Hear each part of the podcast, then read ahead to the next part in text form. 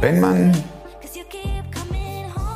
zum Stadtgespräch wird, weil es aufgrund irgendeiner starken Leistung war, erster Preis beim Bogenschießen oder Bundesjugendspiele, höchste Punktzahl oder bester Verkäufer vom örtlichen Möbelgeschäft, was weiß ich was. Und da kommt auch noch die Zeitung und berichtet drüber, das ist alles cool. Schönes Stadtgespräch, kann man sehr gut damit leben. Man läuft durch die City, jeder grüßt einen und sagt, hey, es hast super gemacht und toll und stark. Bei meinem jetzigen Gast ist es genau andersrum. Da hat sie geahnt, da stimmt was nicht mit meiner Ehe. Mein Mann verhält sich so komisch, das, das läuft in eine komische Richtung. Und tatsächlich kommt es zur Trennung. Und anstatt dass sich Leute um sie kümmern, stecken die ihre Köpfe zusammen und fangen an zu tuscheln und hinten rumzureden. Das ist ja wie ein Spießrutenlauf. Und du denkst ja schon, wenn irgendjemand den Kopf zusammensteckt, die reden über mich. Auch wenn es so nicht ist, aber das läuft in einem ab. Kann man machen, was man will. Es gibt ganz wenige, die sind so abgebrüht, dass sie denken, pff, was soll das? Sollen sie doch reden, was sie wollen. Ich könnte es auch nicht. Und mein Gast spricht davon, was das mit ihr gemacht hat. Also wie sie sich, wie sie sich geschämt hat und was es für sie bedeutet hat, jetzt aus dem Haus zu gehen unter die Leute einkaufen, Kinder aus der Schule zu holen und, und, und. Das ist ja alles Öffentlichkeit. Wer Kinder hat, der kann nicht irgendwo zu Hause hocken und, und sagen, sollen sie doch alleine machen, das Sechsjährige. Geht nicht. Eine sehr spannende Geschichte und es ist auch eine Geschichte, die viel tiefer geht, weil die Frau erkannt hat, ich will mich dem stellen, aber ich muss an mir arbeiten. Klar bin ich einer, der gescheitert ist. Ich weiß nicht mal, was da läuft und was es ist. Ich bin in der Hinsicht im Moment ein bisschen genau, privilegiert. Der Podcast mit Thomas Mayer. Natürlich denkst du dir dann erstmal, ja gut, hat auch keine Ahnung. oder was weiß ich. Studiert noch Medizin, Ja. leidet Das hat er im Bett, hat er eigentlich einen Hund draufgeschlagen. Egal wie abgedreht das war.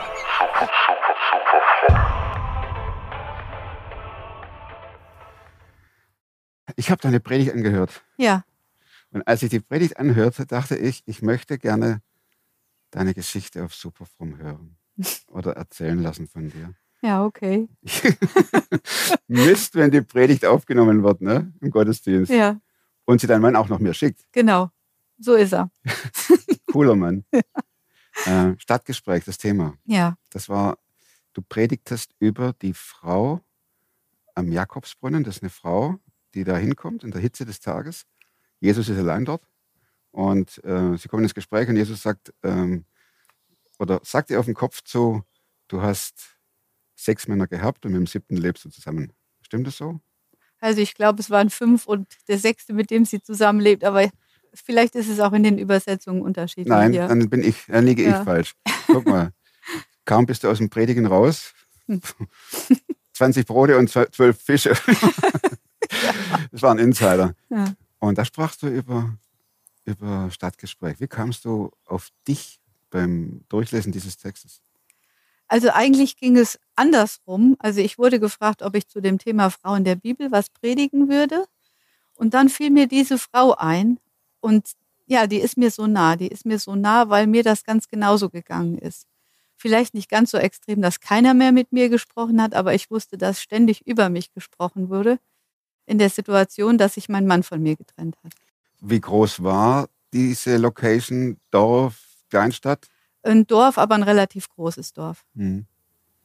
Dein Mann hat sich von dir getrennt Ja, und du standst allein da. mit drei Kindern. Kam das von jetzt auf gleich, diese Trennung, oder Also ich habe da was angedeutet? schon ein Jahr vorher immer gesagt, irgendwas ist nicht in Ordnung, irgendwas stimmt nicht mehr mit uns. Und mein Mann hat dann gesagt, nee, das bildest du dir ein. Du regst dich immer wegen allem so auf. Und ja, er hat mir immer die ganze Zeit gesagt, es liegt an mir. Also du bist ja auch so schwierig, du bist so anstrengend, mit dir kann man nicht zusammenleben. Und ich habe dann versucht, mich zu verändern und zu verbessern, aber irgendwie haben wir uns immer weniger gesehen. Du, du wolltest dich ihm anpassen, Ja. also dass er zufrieden ist. Ja. Naja gut, da laufen drei Kinder rum. Hm. Ähm, da denkt man ja auch nicht gleich an Trennung. Nein. Und dann kam der große Knall, oder? Ja, irgendwann kam dann so eine Situation, wo er es nicht mehr verheimlichen konnte. Irgendwann ist er einfach ausgezogen. Also bis dahin hat er immer noch erzählt, es liegt an mir und er braucht ein bisschen Abstand und er muss mal Zeit für sich haben. Und war plötzlich auch am Wochenende immer unterwegs, nicht nur in der Woche. Also er hat immer viel gearbeitet.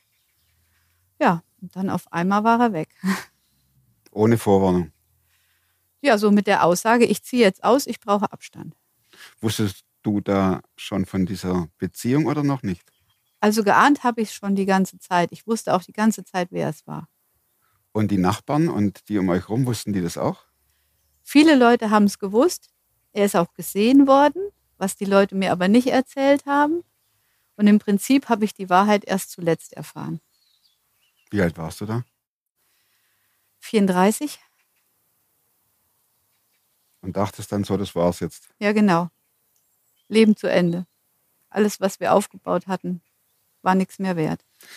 Darf ich fragen, wie alt eure, wie alt eure Kids waren? Ja, die waren zwölf und acht und sechs. Und dann standst du mit drei Kids alleine da, aber das war, das war ja nur ein Teil der Geschichte. Ja, genau. Was ging im Dorf? War War das ein Spießrutenlauf? Ja, ziemlich. Also am Anfang war es wirklich schrecklich, bis ich dann irgendwann auch mal gesagt habe, ja, das ist jetzt so. Er ist jetzt weg, er hat jemand anders und ich muss jetzt sehen, wie ich damit klarkomme. Waren das bestimmte Leute, die über dich tratschten oder nur, also generell alle? Also generell alle, es war halt immer ein ungutes Gefühl, egal wo man hinkam. Ich versuche es mir gerade so vorzustellen. Ja. Da gehst du irgendwo einkaufen und denkst, du denkst, du wirst ja auch paranoid ein Stück, Ja, schätze ich mal. Ne? Ja. Also das, das will ich gar nicht runterspielen, dass da Leute über dich redeten. Aber du denkst ja dann jedes Mal, wenn die den Kopf zusammenstecken, die meinen wieder mich. ja, Und genau. Du, und du aus dem Laden raus und heulend nach Hause, oder kann man sich das so vorstellen? Ja, so die Situation ist ziemlich gut, ja. Echt? Ja, Wie im Film. ja. Und dann musste ich das ja auch unseren Freunden allen erzählen, wohl. Es gab so eine Situation, wir waren auf dem Geburtstag eingeladen bei einer Tochter von einer Freundin und da war mein Mann noch mit. Und hinterher haben die äh, Freunde gesagt, ja, das war ja ein tolles Paar, das ist ja so eine tolle Ehe und so schön mit den Kindern. Ja, und dann hat meine Freundin dann gesagt, also Leute, das war genau das Gegenteil, der zieht morgen aus. Also war schrecklich. Wir haben für die Kinder ja immer noch ein bisschen, ja, versucht, die, die Familie Den Schein zu aufrechtzuerhalten. wahren. Ja. Und dann musste ich den Kindern ja auch sagen, das ist nicht mehr so. Wie haben die reagiert? Also die beiden kleineren haben es erst nicht so verstanden, die ältere schon. Und für die war das auch ganz schlimm. Und sie hat immer versucht, mich zu unterstützen. Also in der Zeit hat sie mir auch sehr viel geholfen mit den beiden kleineren. Das hat schon gut getan.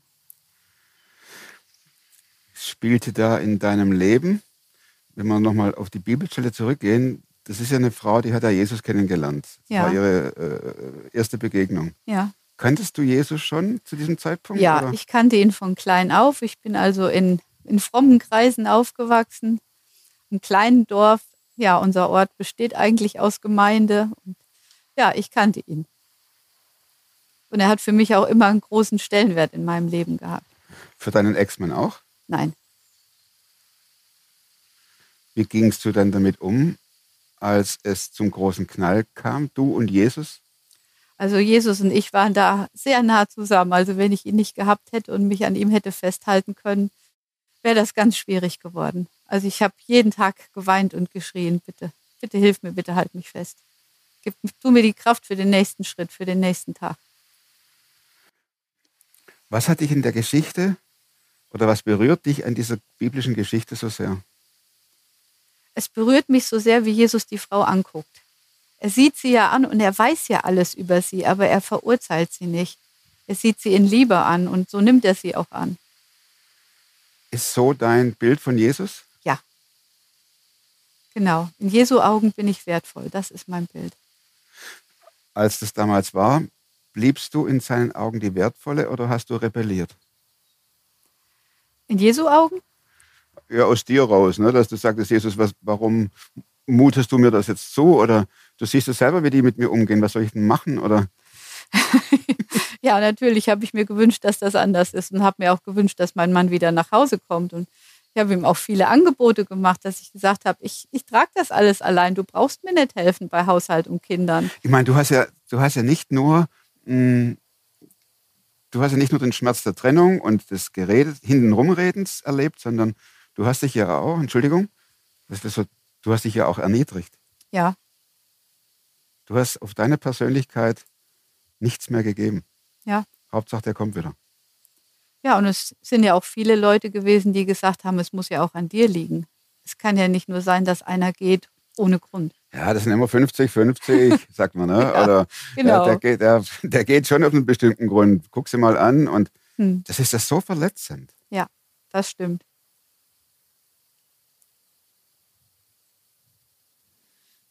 Wie sahen da deine Gespräche mit Jesus aus? Kannst du dich noch erinnern? Das ist jetzt schon ein paar Jahre her. Ja, also ich glaube, ich habe ihm ziemlich viel vorgeheult. und ich habe ihm auch ziemlich viel Vorwürfe gemacht. Also ich bin damals dann in eine andere Gemeinde gegangen und habe mich da auch einem Hauskreis angeschlossen. Und in dem Hauskreis waren außer mir nur Ehepaare oder ja, Eltern von Familien. Und die waren alle so perfekt. Und bei denen lief alles, nur bei mir nicht. Ich bin jeden Abend heulend nach Hause gefahren. Bevor wir da noch mal ein bisschen drauf eingehen, du sagtest eben, du bist aus der Gemeinde raus. Warum? Ähm, ich habe in einem Ort gewohnt, wo jetzt nicht so eine Gemeinde war, wo ich mich zu Hause gefühlt habe. Hm. Und durch meine Arbeitgeber bin ich dann in eine neue Gemeinde, in einem anderen Ort reingekommen. Also Die hatten will- mich eingeladen. Ich will jetzt da keine Steine werfen. Ich meine nur, du wurdest nicht aufgefangen in deiner Situation. Nee, Hattest du dort auch Vorwürfe erlebt dann auch? Oder? nee, das war eher so ja, beziehungslos in, in Ah, dieser okay. Gemeinde. Und dann schließt du dich einem, einer kleinen Gruppe an, Hauskreis, die sich Ja. einmal oder zweimal im Monat trifft oder viermal. Äh, Und da sitzen nur Perfekte. Ja, in meinen Augen war ja, das so. wir Ja, reden ja, ist dein ja, Blick. klar. Heute aus der Distanz, wenn jetzt jemand zuhört, der sagt, Mensch, das ist genau meine Situation, was rätst du solchen Menschen? Haltet durch oder artikuliert das oder Also ich glaube, man kann das ja immer so gut sagen, haltet durch und es wird wieder anders und es wird wieder besser. In der Situation Hm. hilft das ja überhaupt nicht. Also ich glaube, man kann wirklich jeden Tag nur wieder neu darum beten, dass man den Tag überlebt und ja, dass man am Ende des Tages sagen kann, es war doch nicht so schlimm oder es hat sich gelohnt, den Tag zu leben. hast du eigentlich auch gehört, was sie über dich reden? Ja, also viele haben auch gesagt, dass es an mir wahrscheinlich liegen muss oder ja, ich kann es nicht ganz mehr genau sagen. Es, Ja. dafür ist vielleicht schon zu lange her. Auf jeden Fall hat es genügt, um, um dich komplett zu verletzen und Ja, wir stehen hier jetzt wunderbar unter dem Dach, ja, zum Glück. passt alles, aber du standst da wie ein begossener Pudel, oder? Ja. Vorsichtig formuliert. Ja, doch sehr. Wie hast du gegenüber den Leuten reagiert? Hast du, wurdest du auch irgendwann zornig? Und hast sie angesprochen und hat gesagt, du hör mal her, pass mal auf. Ja, es hat ziemlich lange gedauert. Also zuerst war ich ja einfach so verzweifelt, dass ich gar nicht wütend sein konnte. Hm. Und ich hatte zurzeit zum Glück ähm, Gespräche mit einer Therapeutin und die hat mir gesagt, du musst wütend werden, du musst auch mal deine Wut zulassen. Und ich habe mir gesagt, ich kann nicht wütend sein, ich bin ja so traurig. Und als ich wütend war, da wurde das besser. Da konnte ich das anders umleiten. Ich habe da auch ziemlich viel Sport gemacht in der Zeit. Ich bin ganz viel gelaufen und da konnte ich so richtig meine Wut rauslassen. Das hat gut getan. Gut, das Rauslassen, das ist das eine beim Laufen. Hm. Und das Verbalisieren, das Lautwerden vor anderen, hat es auch funktioniert oder eher nicht? Dass du hingestanden bist und hast gesagt, Moment. Ja, ich habe schon gelernt, für mich einzustehen in der Zeit. Ja. ja. Und auch neu zu lernen, wer ich bin. Und ja, dass ich nicht wertlos bin oder dass ich so schrecklich bin, sondern dass ich auch eine Persönlichkeit habe, die liebenswert ist. Hat dein Ex mal versucht, wieder zurückzukommen? Ja, das war aber kurz nachdem er ausgezogen war und das war auch mehr so halbherzig. Und dann ja, so nach einem halben Jahr habe ich nochmal mit ihm gesprochen und habe gesagt, ja, wie sieht's denn jetzt aus? Und er hat gesagt, nee, ich komme nie wieder nach Hause. Nochmal ein Schlag. Ja. Bist du in diesem Hauskreis geblieben, wo die Perfekten, in angeb also in, du sahst in ihnen Perfekte? Also ich bin da ziemlich lange drin geblieben, ja. Bis dann ein neuer Hauskreis eröffnet wurde in der Gemeinde und ich dann dahin gewechselt bin.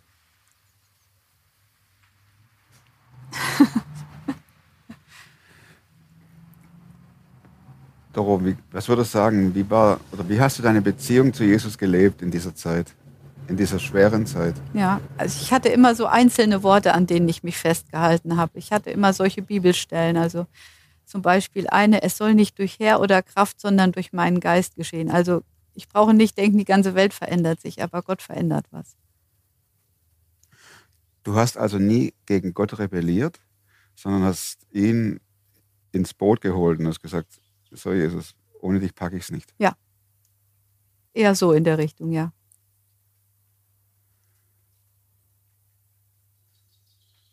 Wenn du das so sagst, es soll nicht durch Heer, also durch Soldaten oder Macht geschehen, was hat dir so eine Aussage gegeben?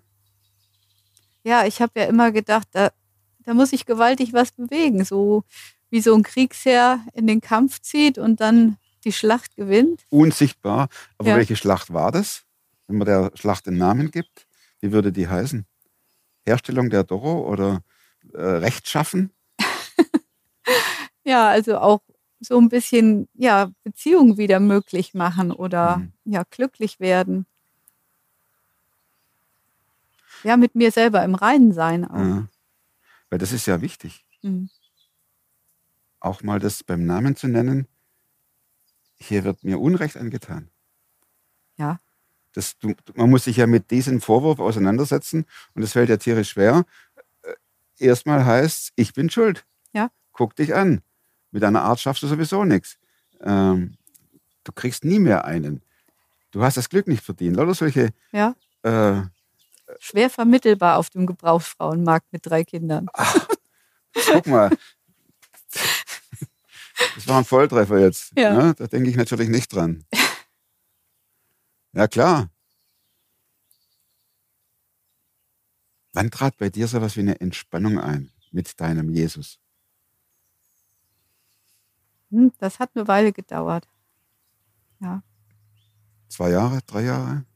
Ja, so lange war es nicht, aber so, ja, ein halbes Jahr, dreiviertel Jahr.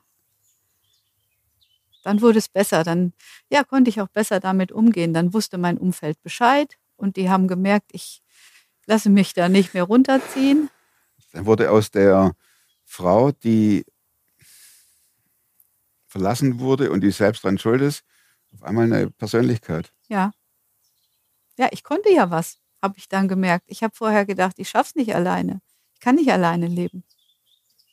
Und ich habe es geschafft mit drei Kindern. Natürlich hatte ich auch Hilfe. Meine Eltern, meine Schwiegereltern haben mir geholfen.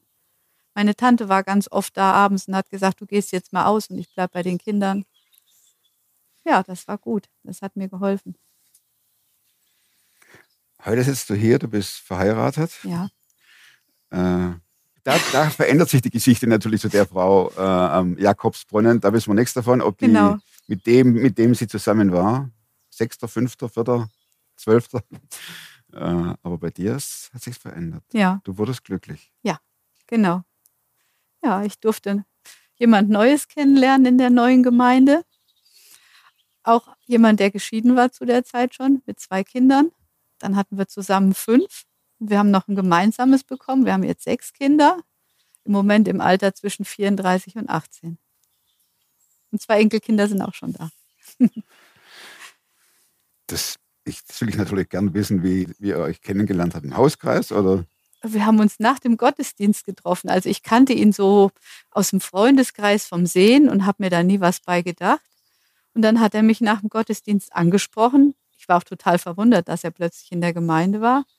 Und dann sagte er, wollen wir nicht mal zusammen Fahrrad fahren? Und ich war da erst ganz abgeneigt. Ich wollte da gar nichts von wissen. Was will denn der? Dann hat er mich auch noch auf der Arbeit besucht, stand plötzlich bei uns im Laden und da habe ich gesagt, nein. Aber der war hartnäckig. das war gut. Wenn du dich jetzt vergleichst von heute zu damals, auch deinen Glauben, wie hat sich deine Beziehung zu Jesus verändert? Die war ja damals schon stark, Mhm. dass du sagst, du sagtest ja, der hat mich gehalten, er hat mich getröstet. Wie wird, hat sich die Beziehung noch vertieft, getoppt? Ja, die hat sich teilweise sehr verändert. Es ist ganz oft so, wenn es mir wirklich schlecht geht, natürlich hänge ich dann so an ihm dran und halte mich an ihm fest. Aber es ist auch so in ganz normalen Situationen. Ich rede ja ständig mit ihm. Wenn ich hier durch den Garten laufe und meine Blumen gieße, dann spreche ich mit Jesus dabei. Oder wenn ich draußen durch den Wald gehe oder so. Ich bin immer mit ihm in Beziehung. Wer ist Jesus für dich? Ja, der gute Hirte, der Partner an meiner Seite, der immer da ist und nicht wegläuft und mich nicht verurteilt, wenn ich Mist gebaut habe. Und der mir immer wieder aufhilft, wenn ich ja mal auf dem Boden liege. Doch der große Unterschied zu der Frau in der Geschichte, zu dir, ist ja, dass du nicht eine nach der anderen im Bett hattest. Ja, Und immerhin aus dieser Warte sagen kannst, ich war ja nicht schuld. Verstehst du, was ich meine? Also ich, ich, ich habe ja nicht ja, ihn zu der Nächsten getrieben. Ne? Mhm. Ähm, wenn jetzt aber Leute da sitzen und sagen, ja gut, das ist ja einfach, wenn man so behandelt wurde wie du. Äh, ich bin wie die Frau hm. aus der Bibel. Was würdest du denen sagen,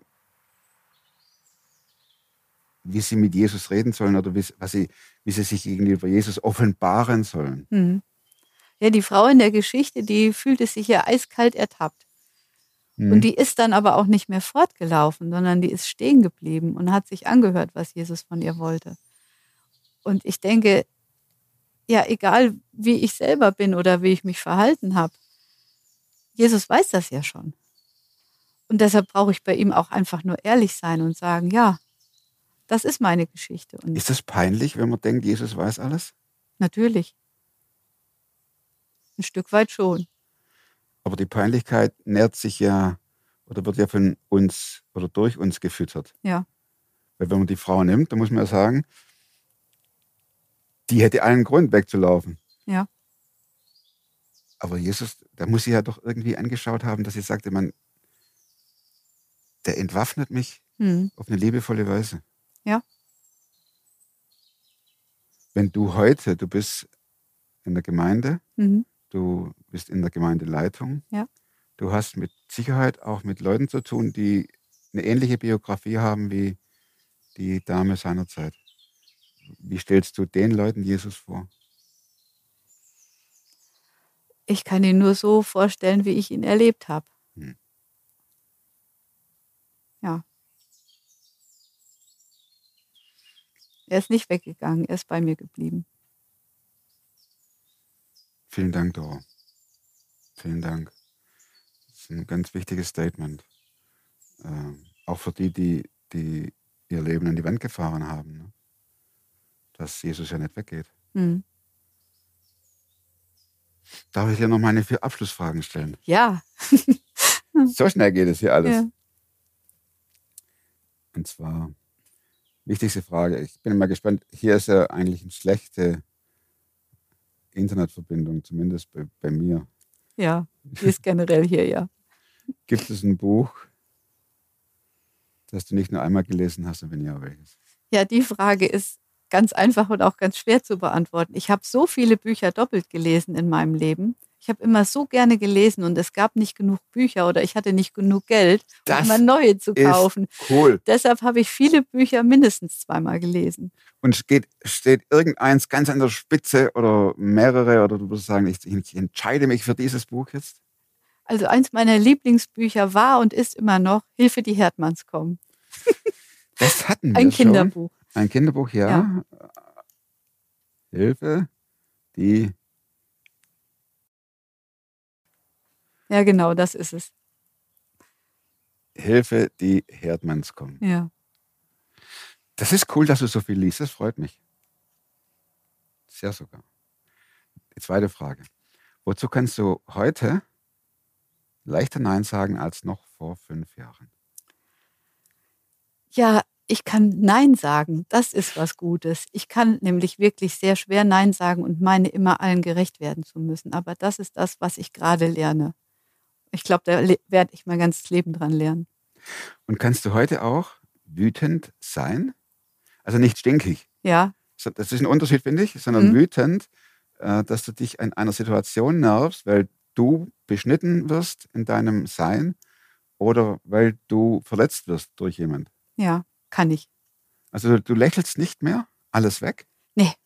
Das Wie ist ja auch so eine Sache. Das hat früher keiner gewusst, wenn es mir dreckig ging wohl. Mhm. Also jetzt sieht man das. Du hast immer gelächelt. Ja. Ganz schwierig, Hm. ganz schwierig. Ja. Weil das Lächeln, das, äh, das hat ja Widerhaken und die hängen sich in die eigene Seele. Ja. Und man verurteilt sich ja manchmal auch selbst. Hm. Hau doch mal drauf. Knall ihm doch eine. ja, Hm. Interessant. Ja. Dritte Frage, welche Überzeugungen, Verhaltensweisen oder Gewohnheiten, die du dir in den letzten ja, mal, fünf Jahren angeeignet hast, haben dein Leben definitiv verbessert? Ja. Du hast ja meinen Mann auch schon interviewt letztes Jahr. Und er hat gesagt, wir gehen ganz viel spazieren zusammen und reden in der Zeit zusammen. Also das ist auch so eine Sache, die ich sagen muss, das hat unser Leben total verbessert. Diese Stunde am Tag, die wir Gemeinschaft haben, miteinander reden, spazieren gehen. Und ich habe in der letzten Zeit, und für manche ist Corona ja ganz schrecklich, aber das war eine Zeit, wo es ähm, gut war bei Corona. Ich hatte mehr Zeit zum Kochen. Und ich habe viele neue Sachen ausprobiert. Und das muss ich sagen, das hat mein Leben auch verbessert, weil ich gemerkt habe, ich kann das ja. Kann man beim Kochen auch runterkommen? Ja, Kann ich mir das nicht vorstellen. Ich bin Ja. äh, keiner, der sich da interessiert dafür. hm. Aber ja also ich habe viele neue Rezepte ausprobiert und das macht mir tatsächlich Spaß. Sonst habe ich ja immer nur die Familie schnell, schnell abgefüttert. Ja. Okay, letzte Frage, Doro. Ja. Plakatfrage. Wir gehen nicht hier bei euch hier, jetzt stellen wir kein Plakat auf, da kommt ab und zu mal ein Gülle-Traktor durch. Ja. Aber wir gehen irgendwo, was still ist, aurig vielleicht. Und Mhm. was würde draufstehen auf dem Plakat? Also ich habe ähm, ja in mehreren Podcasts von dir schon so tolle Sachen gehört und da war die Anna, die diese Päckchen gebastelt hat mit den Botschaften von Jesus und die hat gesagt, ich würde ganz viel draufschreiben. Ich würde so ein Plakat machen, wo man unten was abreißen kann und für jeden das passende Wort, was er gerade braucht. Und ganz oben würde draufstehen, du bist wertvoll, du bist wichtig bei Gott. Ich überlege ja schon gerade, wie man das umsetzt, aber dank unserer Grafikerin, wir schaffen das. Ja, kriegt ihr hin.